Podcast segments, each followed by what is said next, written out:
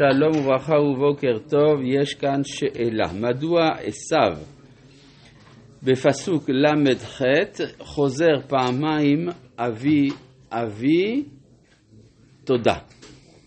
אה, כלומר, אתה מתכוון לפסוק אה, ויען יצחק ל"ח ויאמר עשו אל אביו הברכה היא לך, אחת היא לך אבי ברכני גם אני אבי. ויישא עשיו קולו ויבך. אז למה כתוב פעמיים אבי? או למה עשיו אומר פעמיים אבי?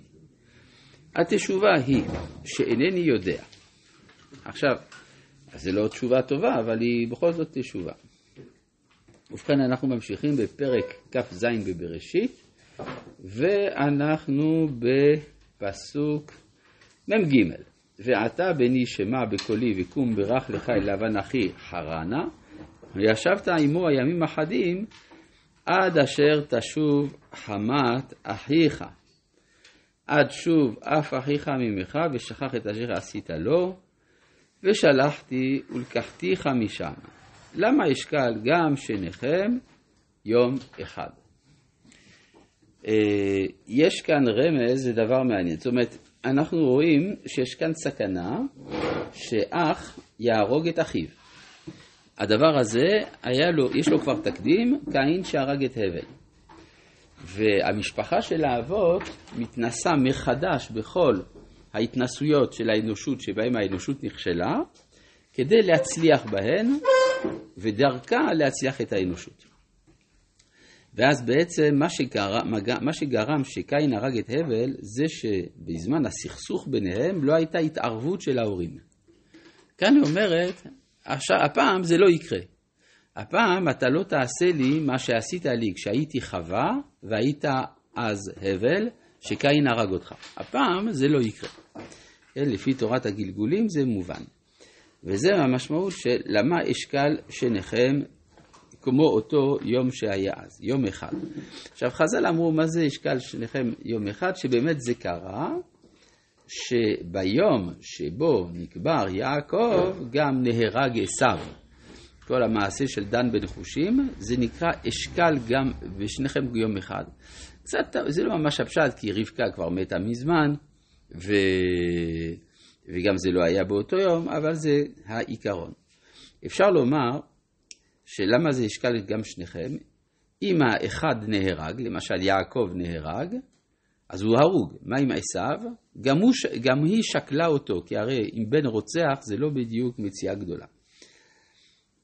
ותאמר רבקה אל יצחק, קצתי בחיי מפני בנות חטא, אם לוקח יעקב אישה מבנות חטא כאלה מבנות הארץ, למה לי חיים? לפי הניתוח שניתחנו בתחילת הפרק הזה, בעצם כל הסיפור הזה הפסוק הזה הוא המשך של הפסוק ותהיינה מורת רוח ליצחק ולרבקה, ואז יוצא שכל המעשה של גנבת הברכה לא יתרחש בין שני הפסוקים האלה, אלא בזמן אחר, כפי שניתחנו אז.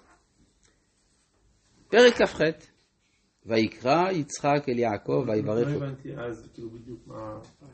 כוונתי היא כזאת, ש... אני טוען שהמעשה של גנבת הברכה התרחש הרבה אחרי שיצחק ורבקה שולחים את יעקב לחרן. זה מסביר למשל מדוע כשיצחק קורא ליעקב ושולח אותו לחרן, הוא לא מדבר איתו בכלל על מה שהיה אתמול בערב, למשל שהוא גנב לו את הברכה. זה נראה שלפחות היה צריך להיות איזה רבע התייחסות לנושא, אין התייחסות. אלא אם כן נאמר שבאמת כל הסיפור הזה התרחש מאוחר יותר. אבל פה בפסוק מ"ג אז היא אומרת קום לך, קום לבנה. נכון, נכון. וכאן יצחק לא אומר לו לברוח, הוא אומר לו לך. לא, יותר מזה, אנחנו רואים בהמשך שעשו יודע על היציאה הזאת. אז מה זה נקרא? לא. זה, אפשר לומר שהלך פעמיים, אני חושב שיש מפרשים שניסו לומר את זה כך, שפעם אחת הוא ברח כדי להינצל, פעם שנייה כדי להביא משפחה, אבל היותר פשוט זה לומר שיצחק אמר לו ללכת, והוא לא הלך. לקח זמן, לקח עוד כמה שנים. ואז כשהוא כבר גנב את הברכה, כבר הייתה לו סכנת נפשות, ואז רבקה אמרה לו תברח. כן? ואז זה מסביר דבר מאוד מעניין, כשיצחק שולח אותו, בוודאי שהוא שולח אותו עם ממון. עם ממון כדי להתחתן, כמו שאברהם שלח אה, עשרה גמלים מלאי כל טוב, אז ברור שגם יצחק יעשה את הדבר הזה. אלא אם כן, אז אם לא, שאנחנו צריכים להכניס את דברי המדרש, שאליפז לקח לו את כל הממון. אבל בפשטות צריך לומר שבאמת יעקב עשה הון רב באותה התקופה. ורק לאחר, אה, וכאשר הוא צריך לברוח, הוא ברח בלי כלום. והשאיר את כל ממונו בארץ ישראל. איך אני יודע את זה? זה כתוב מפורש בפרשת וישלח. בפרשת וישלח כתוב שעשו הלך אל ארץ מפני יעקב אחיו. זאת כי היה רכושם רב, ולא יכלו לשבת יחדיו. מתי זה היה? הרי כשיעקב חוזר מבית לבן, עשו כבר נמצא בשעיר, כבר נמצא באדום. ויותר מזה, יעקב יודע את זה, שולח שליחים ארצה שעיר שדה אדום. אז אני חושב שכל הסיפור הזה, שעשו עזב את ארץ כנען עם נשיו ועם כל אה, מקנהו וכולי, מפני יעקב אחיו, זה היה לפני כן. כן. אם לא, זה לא מובן בכלל.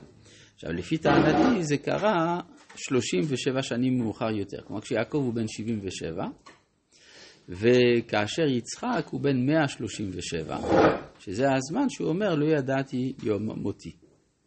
בסדר? זה מה שאז הסברנו.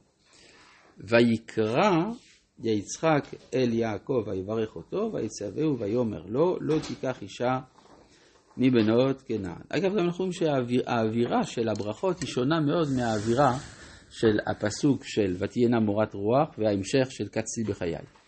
זה, זה אווירה אחרת לגמרי, זה נראה כאילו מתרחש בעולם העליון כמעט, כמין מעשה מרכבה או משהו כזה.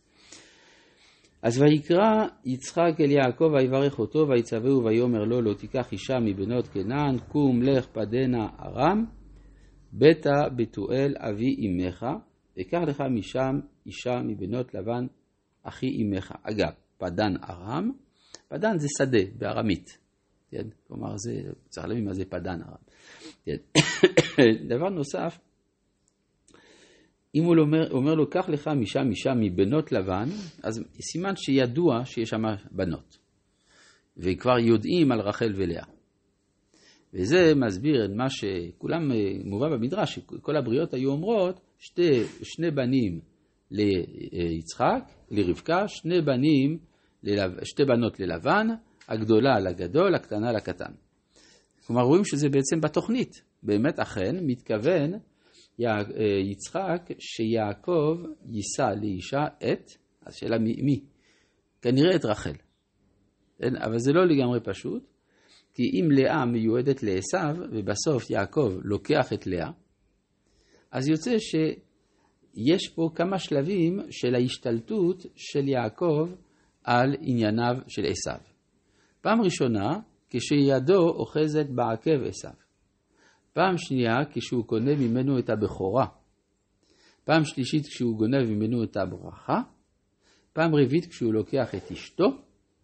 פעם חמישית, כשהוא לוקח את ברכתו של השר של עשיו. זאת אומרת, יש פה חמישה שלבים, ומאוד נקל לראות שזה מקביל לחמש בחינות של נפש, רוח, נשמה, חיה ויחידה, שיעקב בעצם מאמץ מתוך עולמו של עשיו לתוך עולמו הוא. כן. ואל שדי יברך אותך, ויפרך וירבך ויתה לי כלמים. מי זה אל שדי? אל שדי זה לפי הקבלה מידת היסוד, כלומר ההפריה, כל מקום שמוזכר הפריה אצל האבות מוזכר אל שדי, אני אל שדי פרא ורבה, ואל שדי יברך אותך ויפרך וירבך. אז זה גם אלוהי ההבטחות, כן? וירא אל אברהם, יצחק וליעקב באל שדי, אומר רש"י, הבטחתים הבטחות ובכולם אמרתי אני אל שדי, אבל זה בעצם אותו הדבר, כי אל שדי זה אלוהי ההבטחות. איזה הבטחה? הבטחת הזרע. כן? ויפרך וירבך והיית לי כלמים, וייתן לך את ברכת אברהם. לך ולזרעך איתך, לרשתך את ארץ מגורך אשר נתן אלוהים לאברהם. אז רואים שיצחק כבר מברך את יעקב בברכתו של אברהם. מבחינה, בלי קשר לברכה שנגנבה אה, באותו מעמד של המטעמים. זה מסתבר כאילו. למה לא? הוא רצה לתת את ברכת אברהם לעשו. אז הוא רצה לתת את ברכת אה, אברהם, לא, רצה לתת לו בכורה לעשו. רצו לתת לו ברכה מיוחדת, לא את ברכת אברהם.